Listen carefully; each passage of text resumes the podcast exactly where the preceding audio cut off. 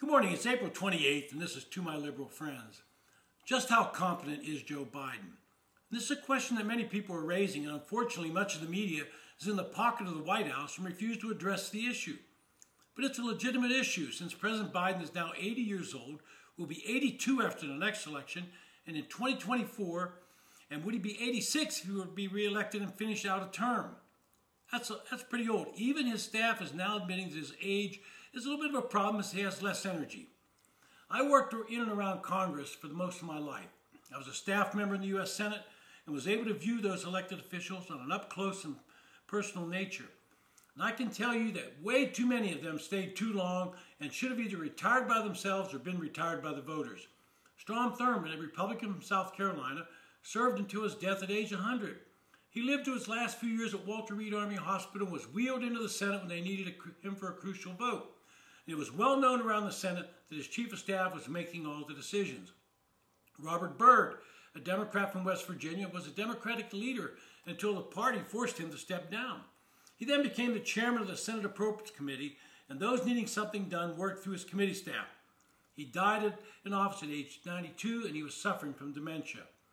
Quentin Burdick was a Democrat from North Dakota who died in office at age 84. He was in failing health and mental soundness, but was reelected at age 80. My partner and I found him in the House Cannon office building. He was lost. He'd made a wrong turn and thought he was in the Senate Russell building. They're similar, but on different sides of the Capitol. We took him back to his chief of staff, and Quentin died shortly after that. Today we have Dianne Feinstein, and there's a drumbeat even among Democrats that she should retire before her term is up, but she's insisting she's going to fill it out.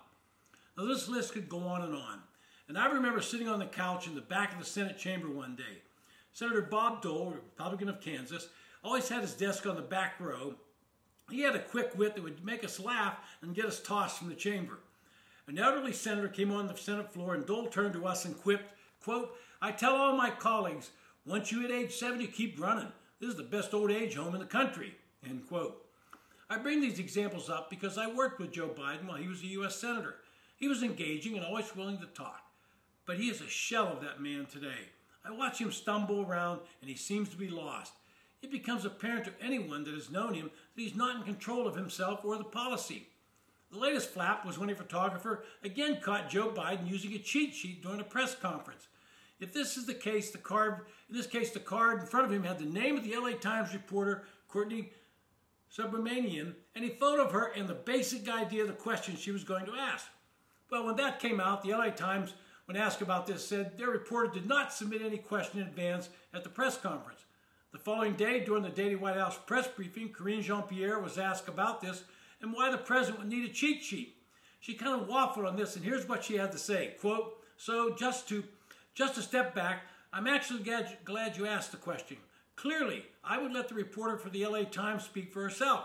It is entirely normal for a president to be briefed on reporters who will be asking questions at a press conference and issues we expect they might ask about. It's not surprising that yesterday we would anticipate questions that he did receive on the visit with the South Korean president.